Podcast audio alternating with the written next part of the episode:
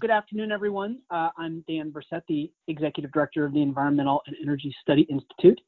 Uh, welcome back to part two of our online briefing mini series about rural communities, climate, and COVID 19 recovery.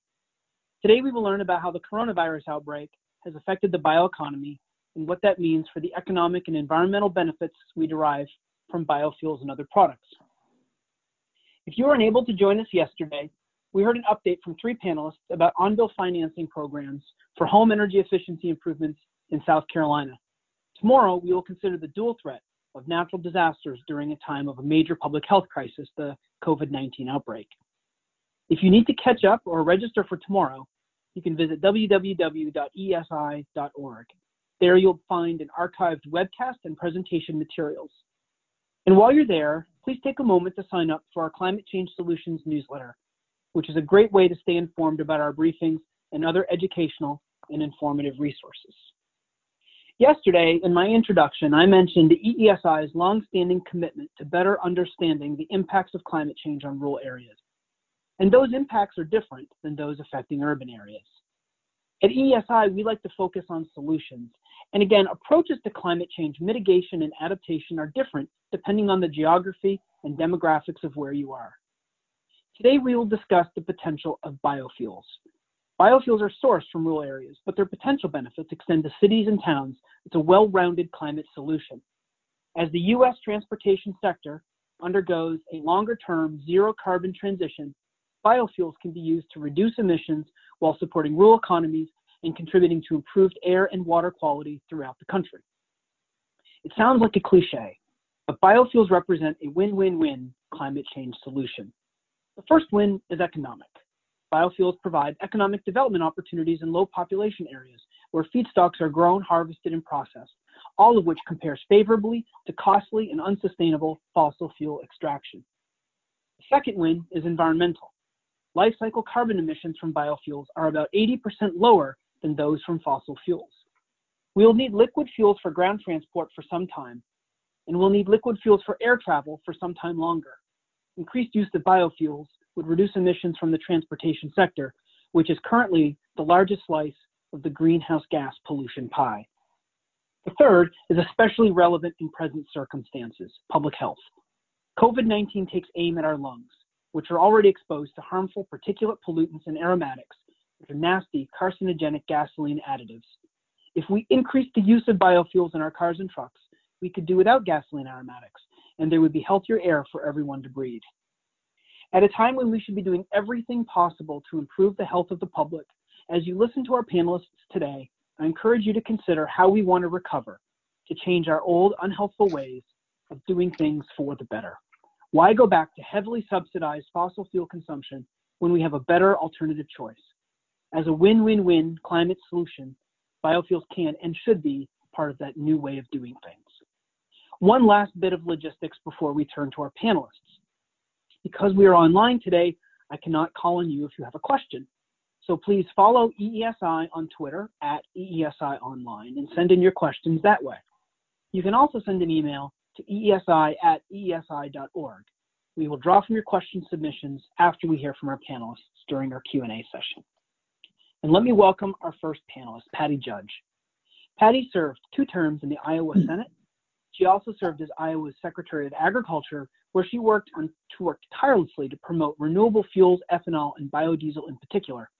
Under her leadership, renewable energy grew to become an integral part of Iowa's economy.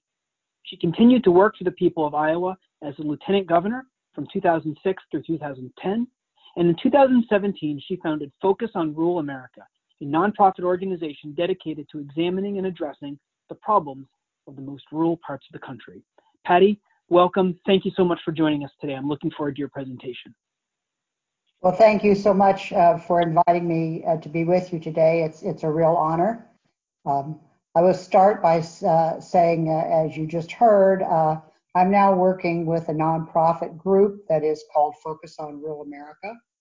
Uh, we were founded after the 2016 elections when we were very much aware of some significant changes in uh, voting and thinking in in the rural parts of uh, not just Iowa but across the Midwest Rust Belt. Um, we wanted to take a look at what was driving voting decisions in, in rural America uh, and what uh, was going on. Uh, why are the population continuing to de decline? What issues do rural voters find important? We have done a considerable amount of research and polling on issues in rural America, uh, trying to look at trends and policy drivers. Uh, we've worked with uh, candidates and policymakers. Um, recently, uh, we were very much involved in the Iowa caucuses, uh, the uh, many cam presidential campaigns that came to the state. Um, we helped them draft rural plans. Uh, actually, we dra helped draft plans for 15 different candidates, uh, if including uh, the vice president. Uh, it was easy for us through our research uh, to identify the top issues in rural Iowa and rural America. And the first, of course, is a good job. Um, uh, beyond having that good job, rural people are concerned about having available and uh, affordable health care, and they're concerned that their uh, education system in rural communities is robust, uh, preparing young people uh, for the future. But again, I want to say that the first and the beginning uh, and the end is, of course, a good job. Um, uh, slide three, Katie. Um, what we know that uh, rural communities feed and fuel our world. Um, we also know that it is critically important to add value to uh, agricultural products. You know, agriculture has changed uh, over the years. It's uh, certainly changed in even in my lifetime of living uh, and working uh, on an Iowa farm. Um, we are a commodity driven industry at this point in time and uh, um, in order to add value to that uh, commodity crop uh, we really need to be thinking outside the box. Um, when we do that we not only put additional dollars in the pocket of farmers but um, we also create good jobs in rural communities and the ethanol plants, uh, the biofuel industry, has really been good uh, for rural America. Um, it is providing uh, good jobs uh, and money uh, to spend on on uh, Main Street. and it seems like we've been talking about this and and trying to grow this industry for many many years. But we do know that today uh, it is an important part of many, many rural communities, besides um, the opportunity to provide for us uh, some uh, cleaner fuel. Uh, we have really struggled over the last few years. Um, you know, farm income uh, is down, um, and uh, that's not a good thing. Um, one of the issues that uh, makes it very difficult to attract and, and retain uh, good jobs and, and industries in rural uh, America is the lack of uh, high-speed internet hookup. Uh, for many of you, I'm sure it would seems uh, impossible to think that that that high speed is, is not available in many places, but but it isn't. And we've talked for years about how to do that, but we never um, seem to be able to to get that uh, that to happen. Unfortunately, uh, crumbling housing stock, uh, crumbling highways and bridges, uh, hospital closures, school consolidation, all all of those uh, those things add to the economic pain that rural America is feeling right now. Um, Next slide, please. Uh, this graph shows you that uh, uh, the uh, net farm income is down uh, almost by half compared to what it was in 2013. And, and uh, that is just incredibly difficult for rural communities. When farm income drops, the farm industry does not have money to spend on Main Street, and uh, and that is uh, that is the bread and butter for rural communities. Uh, so we were really kind of on the ropes uh, before uh, the COVID-19 pandemic hit. Um, uh, we really view this here in the heartland as a triple whammy. Um, we had we were the trade wars, uh, which um, you know were really unfortunate and, uh, in my opinion, unnecessary. The it, it became it, uh, agriculture uh, took a, a, a real hit uh, because of that. Uh, we followed that up with some devastating floods um, that that further crippled, crippled agriculture. And the third thing that happened even before the pandemic is EPA's decision to grant small wavery refine, uh, small refinery waivers uh, from uh, mandated ethanol blending. Uh, so uh, that was a, about uh, all of the sucker punches that we could stand. And then we followed that up with the COVID 19 pandemic. Um, ethanol really adds to the economy. in 2018, um, we, we're looking over 300,000 direct and indirect jobs. We're looking at uh, $45 billion to the GDP and 24 billion household incomes. Uh, that's a lot of money, and uh, and so when uh, when that is not holding uh, true, it, it creates uh, serious problems here in the heartland. Um, Another issue that has been extremely hard on us is the failure to implement RFS as it was written. Uh, if we had had the re renewable fuel standard uh, standing strong, um, we would have been in a much uh, more comfortable place today. Uh, and but as I said, we've known the last few years that uh, the ethanol industry has been shaky.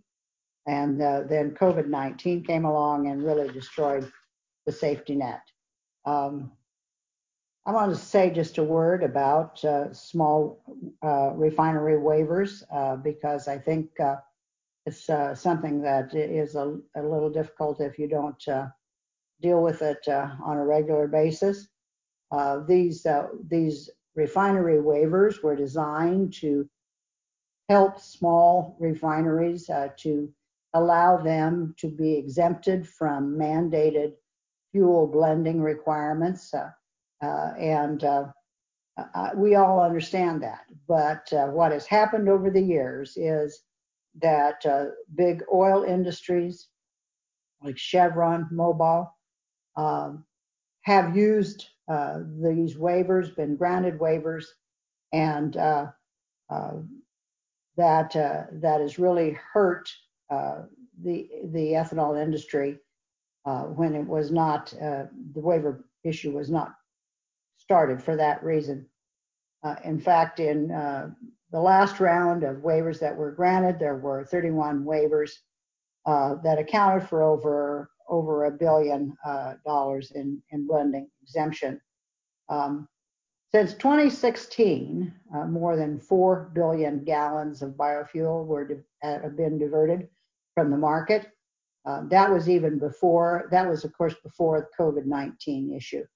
Uh, now the loss of market, um, uh, lessened fuel demand from the pandemic, uh, which has been very severe, um, that has resulted in about 30 plants across the country that have been idled or closed. In addition, another 130 have reduced their production. So we are in a, uh, a very serious situation uh, with the, the uh, ethanol uh, industry today. Um, next slide. Rural Americans know what uh, ethanol does for our communities. Um, our polling data tells us that they support leaders that invest in it, and we need to keep that industry strong in order to keep uh, rural communities strong. Uh, COVID 19 is having uh, a devastating uh, impact on the rural economy. Um, food prices are soaring, even here in, in the breadbasket, um, especially meat prices. Uh, uh, while farmers are waiting for some help, uh, I just want to let all of you know that the price jump that you are seeing in meat in the grocery store across this country is in no way reflected in the in the live uh, markets and what the farmers are receiving. Um, packing plants, of course, uh, have uh, been a focal point, uh, at least in our state and in the Midwest, uh, as places, uh, as industries that have had large numbers of of employees that have became become ill, and that has even resulted in the closing of a plant for a period of time. Um, uh, there are lots of problems in those plants as far as uh, keeping workers safe, and uh, we have to wonder if that is uh, if the best practices are uh, are being used um, uh, to keep to keep people safe and keep the the production line going. Um, we also we know that value-added agriculture um, is critical to a, a strong rural economy. Uh, we cannot survive uh, here um, if we are not, uh, uh if we don't have some way to add uh, dollars to uh, our raw commodities. And we also, in the ethanol industry, need to be part of federal recovery efforts, um, which has been a problem so far. Um, I just want to also say, though, that the biggest problem um, for farmers is always uncertainty. Um, we need clear uh, and certain directions. Uh, we have shown through the years that we are capable of adjusting, uh, of, uh, of changing, of, of doing things, of finding solutions. But, uh, but the uncertainty that surrounds us today is, uh, is very difficult to deal with. Um, we do need, uh, in the fuel industry, uh, we do need assistance from the CARES Act. We need money to flow into um, into rural communities, rural businesses as quickly as possible. I really fear that uh, some of those um, businesses that have been closed down now since in March will not find a way to open their doors again. I just wanted to mention too about uh, rural hospitals because um, since 2005, 166 rural hospitals across the country uh, have closed. Uh, and we know that uh, uh, a rural community without uh, health care availability is, is one that is struggling and and doomed to fail. Um, jobs leave, uh, communities uh, shrink uh, when there is no uh, no health care available. So I just want to uh, summarize a little bit. Um, healthcare facilities add value to farm income and products. Uh, they put revenue into good jobs and benefits for workers in, in rural America. Uh, policies the administration uh, can and should use today to help. Uh, first of all, implement the renewable fuel standard as it's written and intended. Second, set the renewable fuel volume obligations as written and intended, and uh, end the use of the unjust small re refinery waivers. Um, ethanol uh, facilities add value. Uh, they put uh, good jobs uh, and benefits in for workers in rural America. Um, they've been hit very hard over the years, again, particularly due to small refinery waivers. Every inch of value-added agriculture economy puts money into small towns. Uh, they are still, uh, agriculture is the backbone of small towns across our country. And ethanol facilities are a shining examples of what we can do uh, in, rural, in rural America uh, by adding value to our agricultural products. And without them, uh, without them, I uh, see that our small towns will continue to, to contract and uh, businesses leave and close. Thank you very much, and I'll stand by for questions.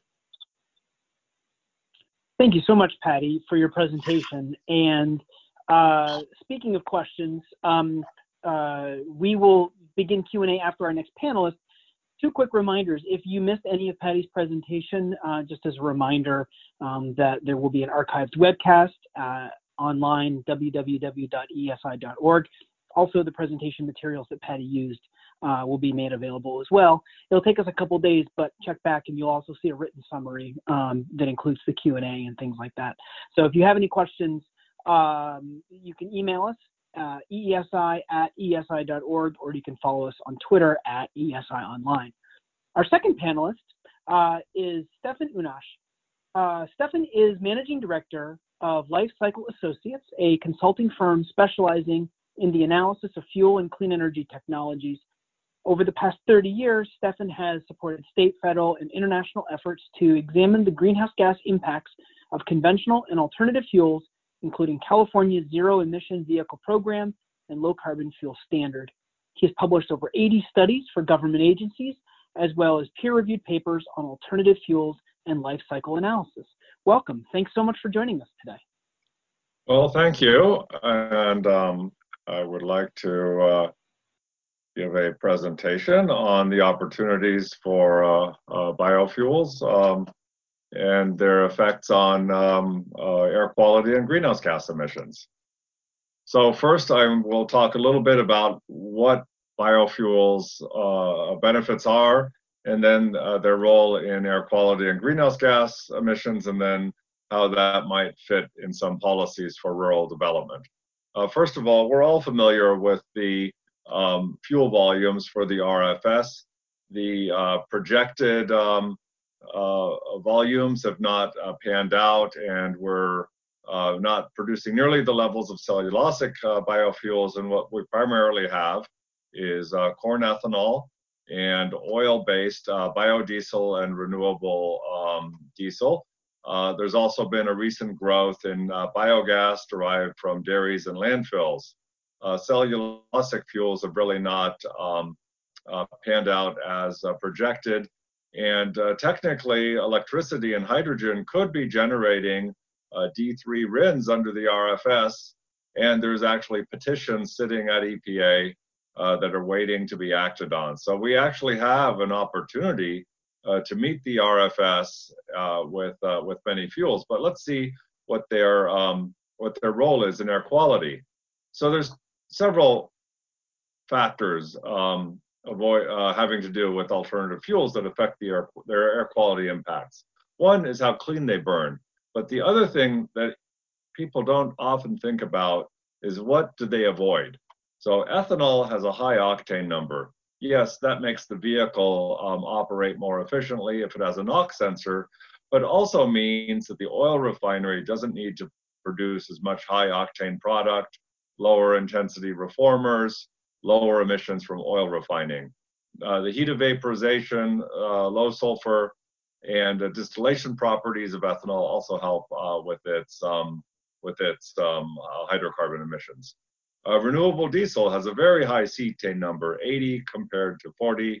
That means it runs well in a diesel engine. And again, the oil refinery doesn't need to work as hard to meet um, diesel specifications to meet uh, stringent California uh, requirements. And uh, this fuel also has virtually, essentially no aromatics and zero sulfur.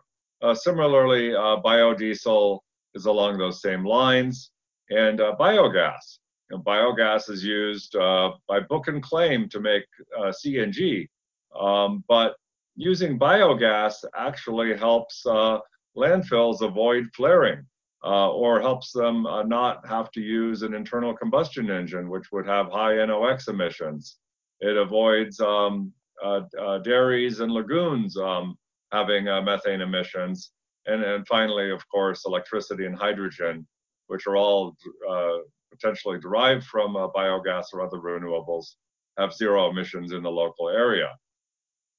Um, we uh, did a study uh, that looked at the uh, toxic air contaminant effects of ethanol, and it's a very complicated matter because it depends not only on uh, the properties of the ethanol, but the components that are uh, blended into gasoline. And this chart here compares 5.7% um, uh, ethanol with higher level um, ethanol blends. And it shows the weighted toxics. So basically, ethanol is displacing uh, benzene and um, olefins, which are precursors of 1,3-butadiene. And these here are weighted by their cancer-causing potential. So basically, ethanol helps um, reduce uh, cancer-causing components, and it's a complicated subject because it really depends on how you blend the gasoline, and ethanol helps you uh, make cleaner gasoline. Um, here's an interesting chart. Uh, perhaps it demonstrates that um, correlation is not causation, but it does uh, show uh, that over the past uh, several decades, with the introduction of reformulated gasoline, phase two gasoline, and low sulfur, um, as well as ethanol, um, uh, ozone levels have been uh, declining as ethanol uh, levels have increased in our gasoline to 10%, the 10% that we have today. And we have the potential to go to 15%. Unfortunately, we're losing our ability to um, operate uh, uh, flexible fueled vehicles on ethanol because uh, the incentive structure has changed for those vehicles. So a little bit about um, greenhouse gas emissions. As we're probably aware, uh, you need to look at greenhouse gas emissions on a well-to-wheel or farm-to-wheel basis. Uh, because uh, for um, if you look at ethanol, it has the same uh, carbon dioxide emissions per um, uh, mile driven as does gasoline, give or take small changes in efficiency. However, the ethanol was recently removed from the air, which is the biogenic uptake. Um, so you need to count all of these on a life cycle basis. Similarly, for electric vehicles, those cars produce zero emissions as they're driving, so certainly you need to count them on a life cycle basis. Um, but first, let's look at petroleum. Um, petroleum includes uh, the emissions from the car, the bottom blue bars, as well as all of the emissions in the, in a life cycle. Uh, there's the uh, crude oil production, which depends on different production types. Um, here we have thermal oil recovery, um, uh, oil produced from offshore wells in Nigeria, uh, which flare a lot of oil, heavy oil, which requires uh, thermal energy, and refining. And believe it or not, we even get crude oil from regions in the world where we have to expend our money to fly airplanes to fly over the Middle East to protect our petroleum resources. And that adds about 4% to the greenhouse gas emissions from um, uh, gasoline produced from uh, such conflict zones. Now, when you look at ethanol, ethanol takes uh, carbon dioxide recently removed from the air, we call that short cycle carbon, and turns it into corn, which produces animal feed, corn oil, ethanol, and um, there's also a component uh, which uh, analysts call indirect land use conversion. So you could take into account the opportunity cost of the land to grow something else. There's a lot of factors that weigh into the life cycle greenhouse gas emissions of ethanol. And this shows, this chart here shows how the thinking has evolved over the past uh, 10 years. And these values are actually the basis for um, regulations that affect how ethanol producers uh, generate revenue, either under the renewable fuel standard or the California low carbon fuel standard. So first, um, the green bars show declining use of uh, fertilizer over time. So this California GREET 1.8b, this was uh, about a 2009 um, model data. And now we have the most recent data in 2019 from Argonne National Lab. There's been a steady decline in uh, the amount of nitrogen fertilizer that's used to grow corn. Um, also, there's been changes in how we conduct the life cycle analysis, a better understanding of methane emissions from natural gas, a change in the electricity grid, a change and refinement in indirect land use conversion, and even better thinking on co-product credits. So today, the best uh, thinking shows that about um, that corn ethanol, just the ethanol alone, reduces greenhouse gas emissions by about 50% compared to petroleum gasoline. Uh, so all of these um, considerations on greenhouse gas emissions have led to low carbon fuel programs. You know, why even have a low carbon fuel program? Won't a cap and trade program solve everything? Well, the problem is uh, transportation is a significant portion of our greenhouse gas emissions. And having a cap and trade program with um, the prices that are in today's cap and trade program would really not do that much to incent someone from not driving to get a cup of coffee, coffee in a military vehicle.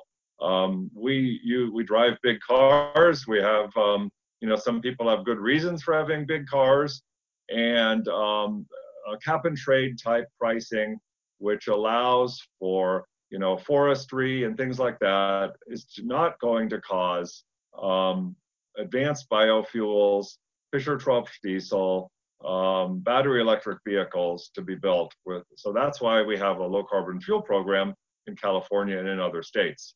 And it's been being considered nationally. And in such a program, it's a market-based program with a declining standard. So that gray line shows the declining standard in California. It's headed to a 20% reduction in greenhouse gas emissions.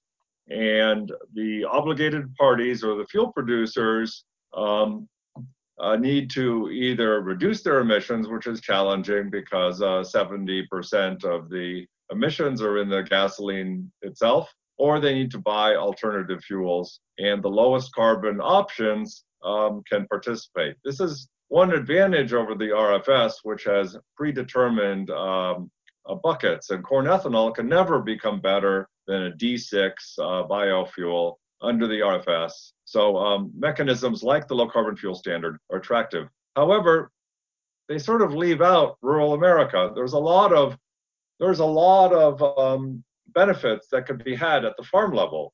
No-till farming, uh, low nitrogen um, uh, um, release, uh, fertile farming practices can improve the greenhouse gas emissions from corn ethanol. But currently, these aren't um, incorporated into any fuel programs. Also, energy crops.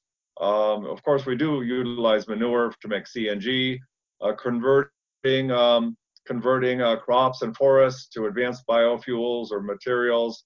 These are all options, and we could even consider um, land restoration. Uh, farmers have land, um, and uh, there's land around the margins which could be used to absorb uh, runoff. Now, farmers can't take this land and simply set it aside. They need to make a living. But with the value of carbon emissions, you know, why not look at how some of this income uh, could be helped to um, to uh, reduce emissions at the farm level? And here, this chart shows the basically the complexity of certification programs and the value of the greenhouse gas emissions. So the highest um, the highest value you can achieve is to get a grant from the government on a really small scale. We won't, that's not really a large volume choice, but the low carbon fuel standard is paying $200 per ton of CO2 reductions. Cap and trade programs are one tenth of that, and voluntary programs are getting about $5 a ton. There must be some way to harmonize farm level activities so that activities such as um, uh, habitat restoration or or um, or no-till farming that stores carbon in the soil could be introduced as a benefit um, and allow some of the revenue to flow to the farms. Perhaps not at the $200 per ton level, but certainly there's some uh, zone in here that provides opportunities that can help uh, store carbon as well as help the farmer. Um, so we've learned a lot of lessons from these low carbon fuel prog programs. One of them is having equity in greenhouse gas reductions is important. Under the low carbon fuel standard, fuel producers get credits for having lower emissions. So if you take your um, if you take your ethanol plant and install an anaerobic digester, you get paid much more money under the LCFS than you would under the RFS, which simply would treat the ethanol as a D6 RIN. So there's flexibility in adopting new technologies. Um, also, I work for a lot of companies that are examining investment options. Um, investors are willing to look at the future revenue from the LCFS, whereas there's a lot of uncertainty uh, with the RFS. So this mechanism, having a stable mechanism where a policy persists is very important. And this has allowed, this has enabled uh, the adoption of new technology. Biogas from dairies has certainly uh, certainly grown. Uh, almost all of the tallow and used cooking oil is headed towards renewable diesel as well as corn oil. And there's been significant investments in cellulosic ethanol as well as um, Fischer-Tropsch uh, jet fuels and certainly electrification. Just look at um, um, uh, Tesla's uh, stock price. So uh, what can we do in the future? There's a couple of things. We could support E15. Uh, we could bring back the flexible fuel vehicle. Fewer and fewer of these are being built and bring it back as a high octane plug-in hybrid electric vehicle. So that way you can benefit from having an electrified vehicle and you can bring the um, you can bring the electric technology into larger vehicles. So in, in rural areas, you need pickup trucks, you need you need larger vehicles, and if it were a plug-in hybrid, you could um, you could enable uh, still getting most of your miles on electricity with a smaller battery. Um, add RINs for hydrogen and electricity, very easy. Uh, many developers are working on biomass to jet. We know they're going to succeed. Uh, enable innovations. Uh, one of my favorites is manure by wire. Allow ethanol plants to get um, uh, better uh, credits uh, by enabling um, biogas to come in with electricity credits, for example, and consider some of these farm level benefits, such as low emission farming and habitat restoration.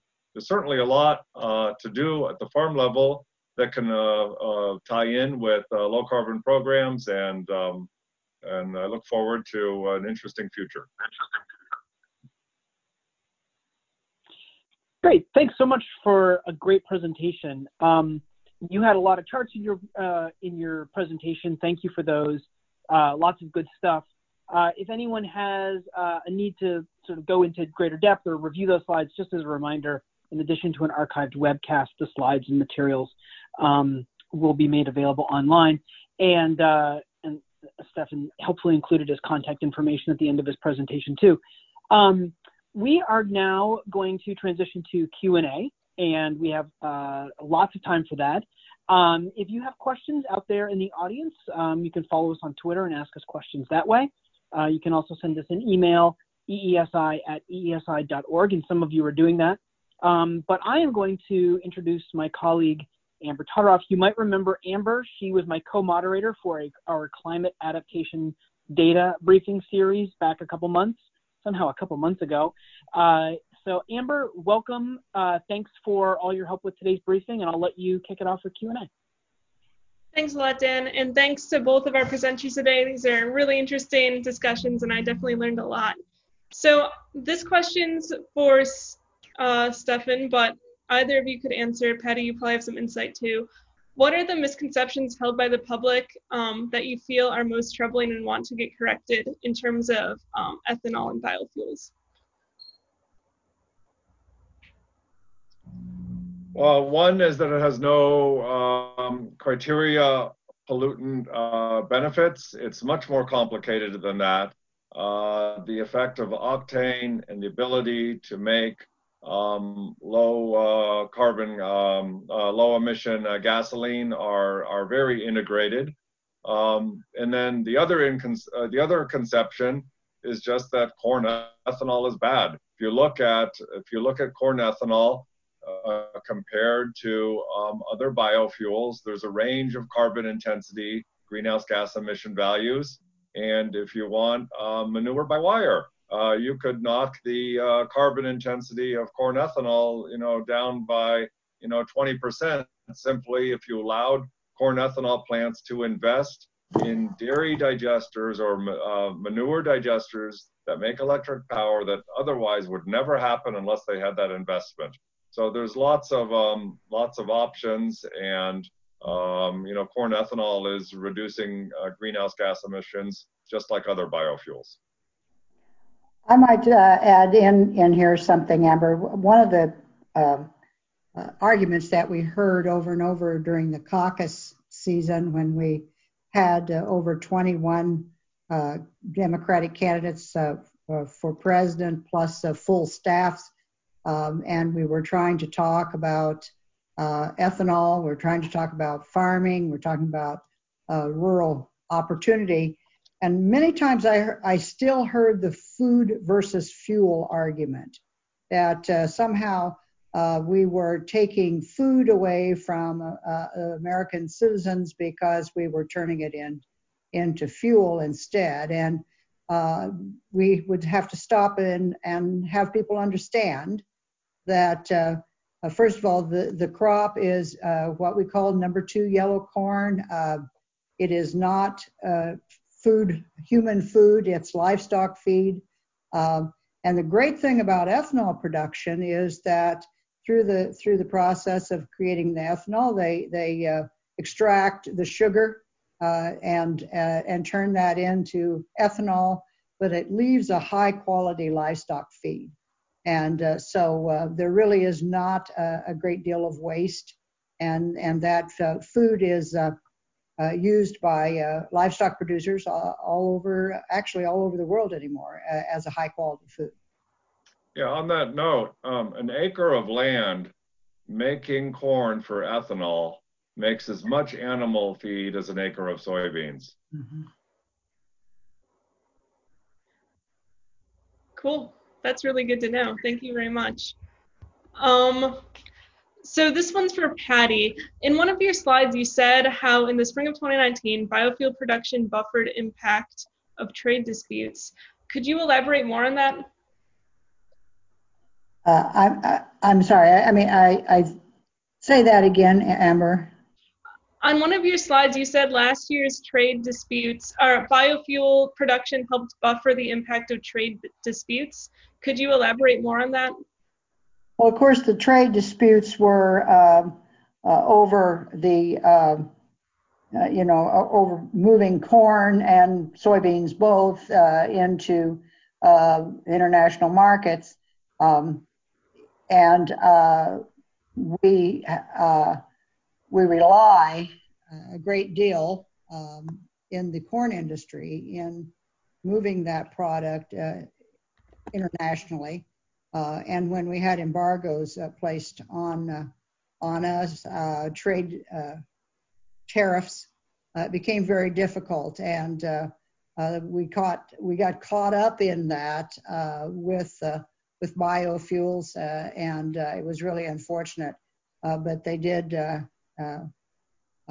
suffer because uh, of our inability to uh, to move ethanol across into our into the normal markets.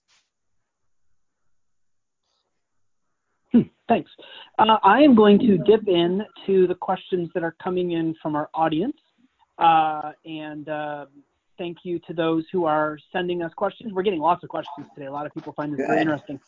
Um, the first one I think is for, for both of you.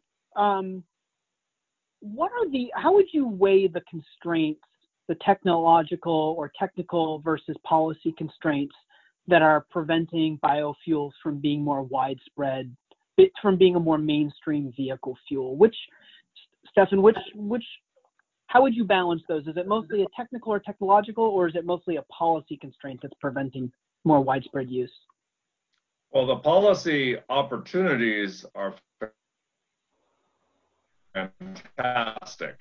So, in, um, for example, in the case of um, D3 RINs for biogas, the the incentive has been very generous, and perhaps it's a little bit, you know, too generous, uh, considering that the technology was intended to, to make uh, cellulosic biofuels. Um, so the problem is that the federal government hasn't stuck with it. There is an opportunity to change the RVO, and as you make the requirement lower, the incentive effectively is not as strong. Um, so, you know, the incentives work. Um, I talk to clients every day who have me analyze uh, what are the changes they can make to a corn ethanol plant to get a lower carbon intensity score. And they are acting on these um, incentives and, and they do work, but they need to be persistent, persistent enough that investors will believe they'll be around for 10 years. And I might just add, what do you think? I might add on to that. I, I totally agree with uh, with uh, Stefan's comments. Uh, but uh, um, I think one of the things that we oft times uh, forget is that uh, how new this industry is.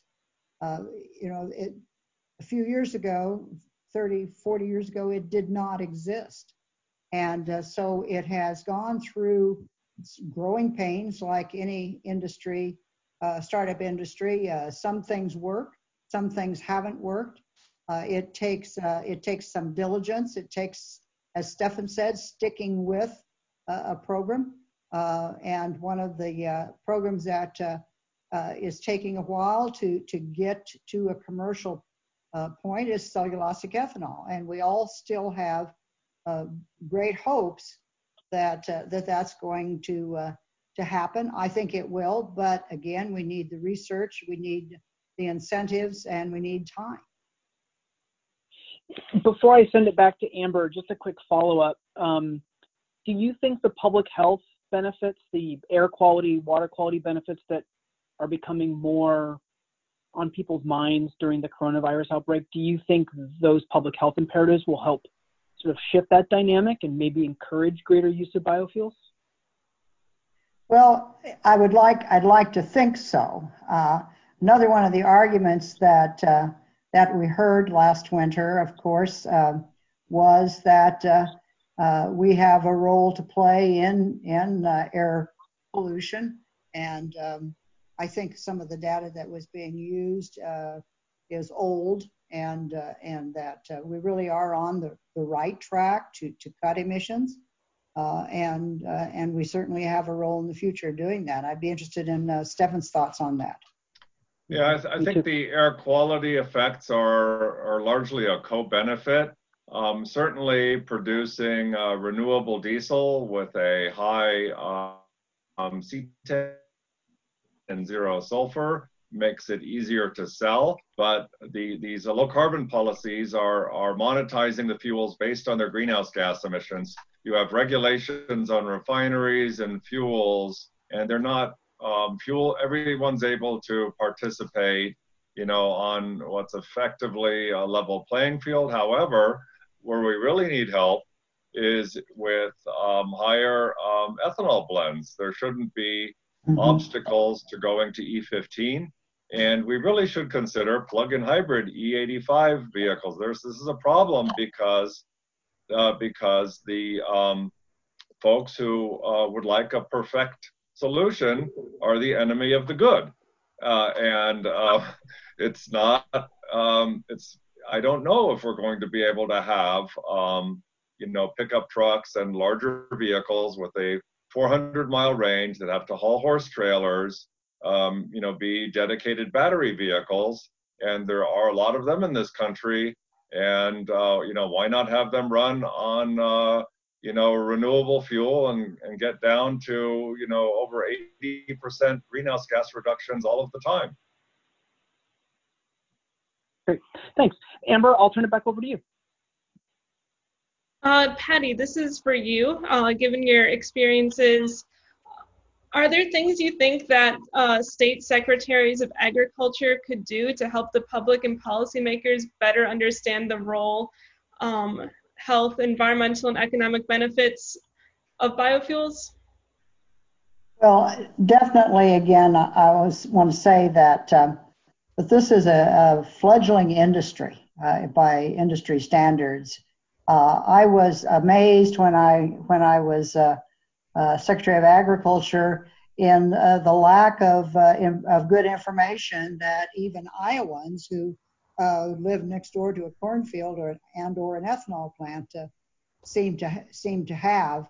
Um, so we have a lot of work and using the the elected offices of the Secretary of Agriculture and the U.S. Uh, congressman, uh, the uh, Iowa legislators, all, all, of us have have sort of a built-in bully pulpit. We have an opportunity to to uh, tell that story, and I think uh, that we need to do that.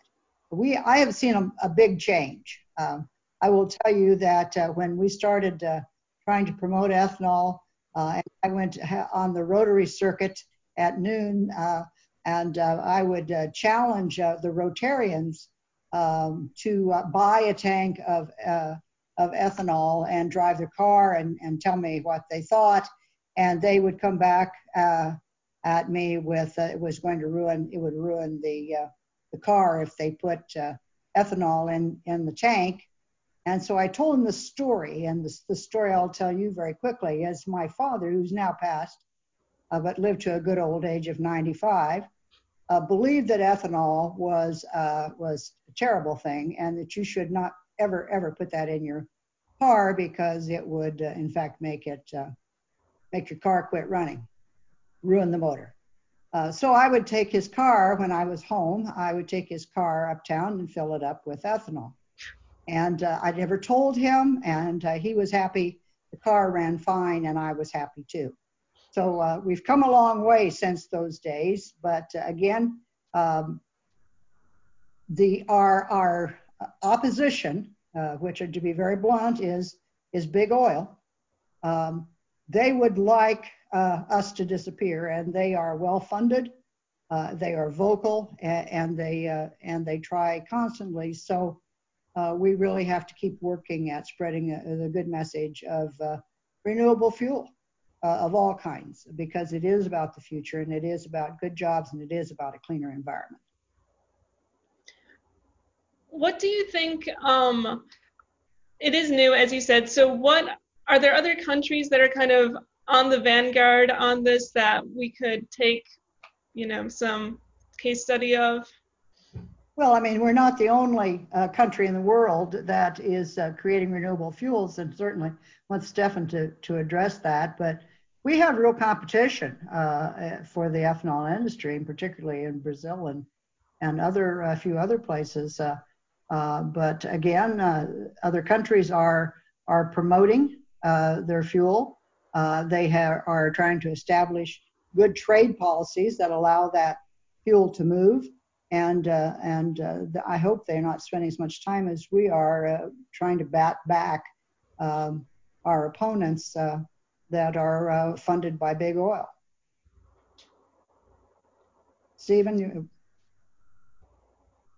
Um, yeah, I've, i work a lot on helping um, export ethanol. I've been to you know Mexico and all over the world world. Uh, I think there's lots of opportunities there, but it is, um, you know, it is, um, you know, maddening when we've had a, uh, you know, issues with uh, petroleum supply. We have all of the, um, you know, pollution issues from petroleum that we ought to be able to use our own, you know, our own uh, indigenous resources. And, you know, more importantly, we've had laws on the books for 10 years. You know, they're, they're, the purpose of the law is to allow the investor to take the risk. And if if it's really just a uh, bait and switch game, it's not a policy. It's simply someone gets to take credit for writing a law that did nothing. And that's not the purpose of laws. It's supposed to be able, you're supposed to be able to allow investors to make multi, you know, hundred million dollar risks. And then they're supposed, and then they're the guys who their problem is supposed to be does the technology work? Not is the government going to change the RVO, you know, based on a whim. And I may have just dithered off of the question. Um, thanks. Uh, I'm going to go back to our questions that are coming in. This one came in from Twitter, and I always like to try to make a special note to ask questions that come in from Twitter. So thanks. Um, and this is for this is a grab bag. So whichever of you has the answer, I'm not sure who to direct it to. What policy options exist to ensure farmers receive at least partial value upfront on CO2 sequestration activities when it takes a little while it takes a little bit of time to verify um, that CO2 permanence? Yes, this is challenging because uh, some uh, some economists say that if you give farmers uh, um, an extra, you know, let's just call it uh, 20 cents a bushel, they'll simply compete it away and they will get nothing. However, if you if you ask the farmer, would you rather we give you 20 cents a bushel or that we have an incentive that goes through the oil company that then goes to the ethanol plant that then uh, trickles down to you, I'm sure they would prefer the former. So um, there's a potential source of revenue from low carbon programs, and it can fund activities that are beneficial. Some of these activities are already occurring. So let's say, you know, maybe, you know, a very high fraction of farmers have no-till farming. So, you know, if we paid 20% of the farmers to, who are already doing no-till to do no-till, that's not going to have a big effect. So the policy has to be sorted out that it'll result in some higher level of additionality. Um, but there are the mechanisms available. Um, and also, you know, farmers will never be able to come up with the same level of evidence as an ethanol plant. You're buying thousands of bags of fertilizer, billions of grains of corn. You know, can you track every single one of those? um, like you do a receipt for an ethanol plant. You, you won't, it's not that easy, but there, it's clear when farmers are employing uh, practices that reduce nitrogen emissions. You know, some of these practices um, cost more to monitor and, you know, perhaps, um, you know, take it, take it as an initial step to pay for the monitoring and to pay for activities that have a clear incremental cost but this can be sorted out. And there's um, 20 peta, petagrams, which is millions and millions of tons of carbon that potentially could be stored in the soil over the next several decades. And we need to get to work on that. All right, so I have one last question. Um, we hear about cities and municipalities adopting biofuel um, compatible buses or other vehicles for their fleets. Is there one city in particular that you think is doing a really great job um, at this or multiple cities? I, I really am not uh, familiar with what uh, what all the city what cities are doing.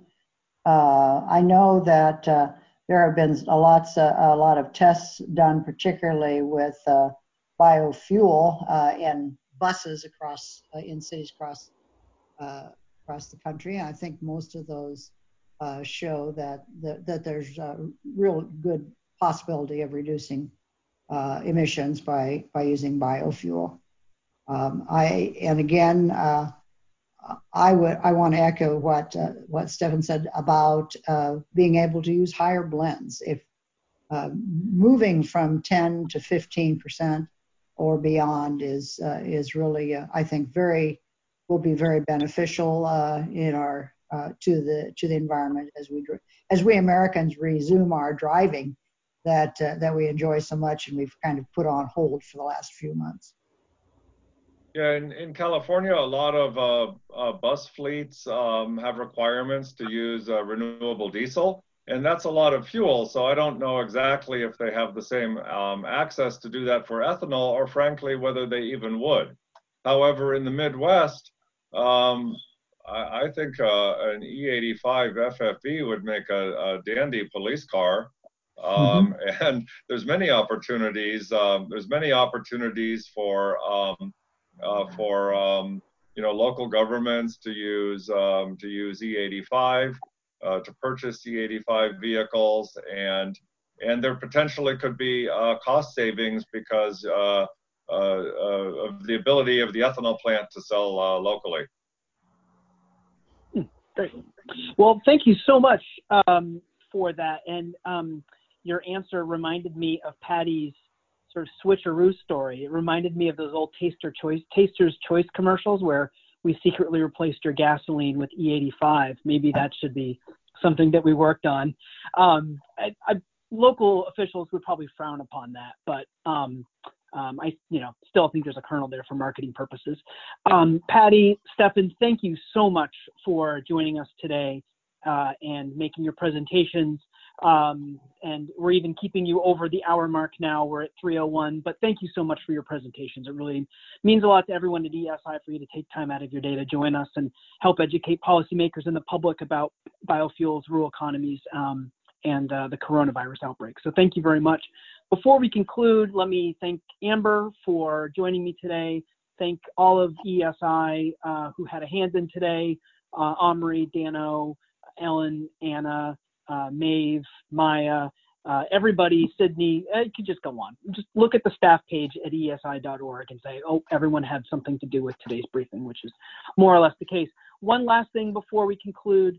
Um, uh, while you're visiting eesi.org, um, looking at the staff page, uh, saying, oh, all of those people had so much to do with today's briefing, it would be really helpful if you would take a few moments to take our survey. Um, we really pay a lot of attention to the responses that we get, uh, and um, it helps us improve our offerings. Um, also, uh, just to make sure that what we're doing is is what we need to be doing, and we really appreciate everyone's time that you that you spend filling out that survey. So thank you very much. Apologies for going a minute or two past the hour, but this was just such a great presentation and Q and A. It's sometimes the the temptation to go long is just too much. So thanks everyone uh, for joining us. Hope you have a great rest of your Wednesday, and we'll see you tomorrow for the final uh, installment of our mini series looking at natural disasters and the public health crisis. Thanks so much.